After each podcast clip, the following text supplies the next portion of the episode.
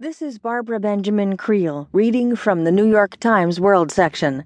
Doomsday today in Aleppo. Assad and Russian forces bombard city.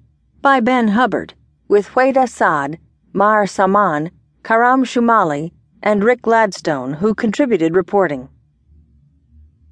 Syrian government forces and their Russian allies launched a major new offensive on opposition held areas of Aleppo on Friday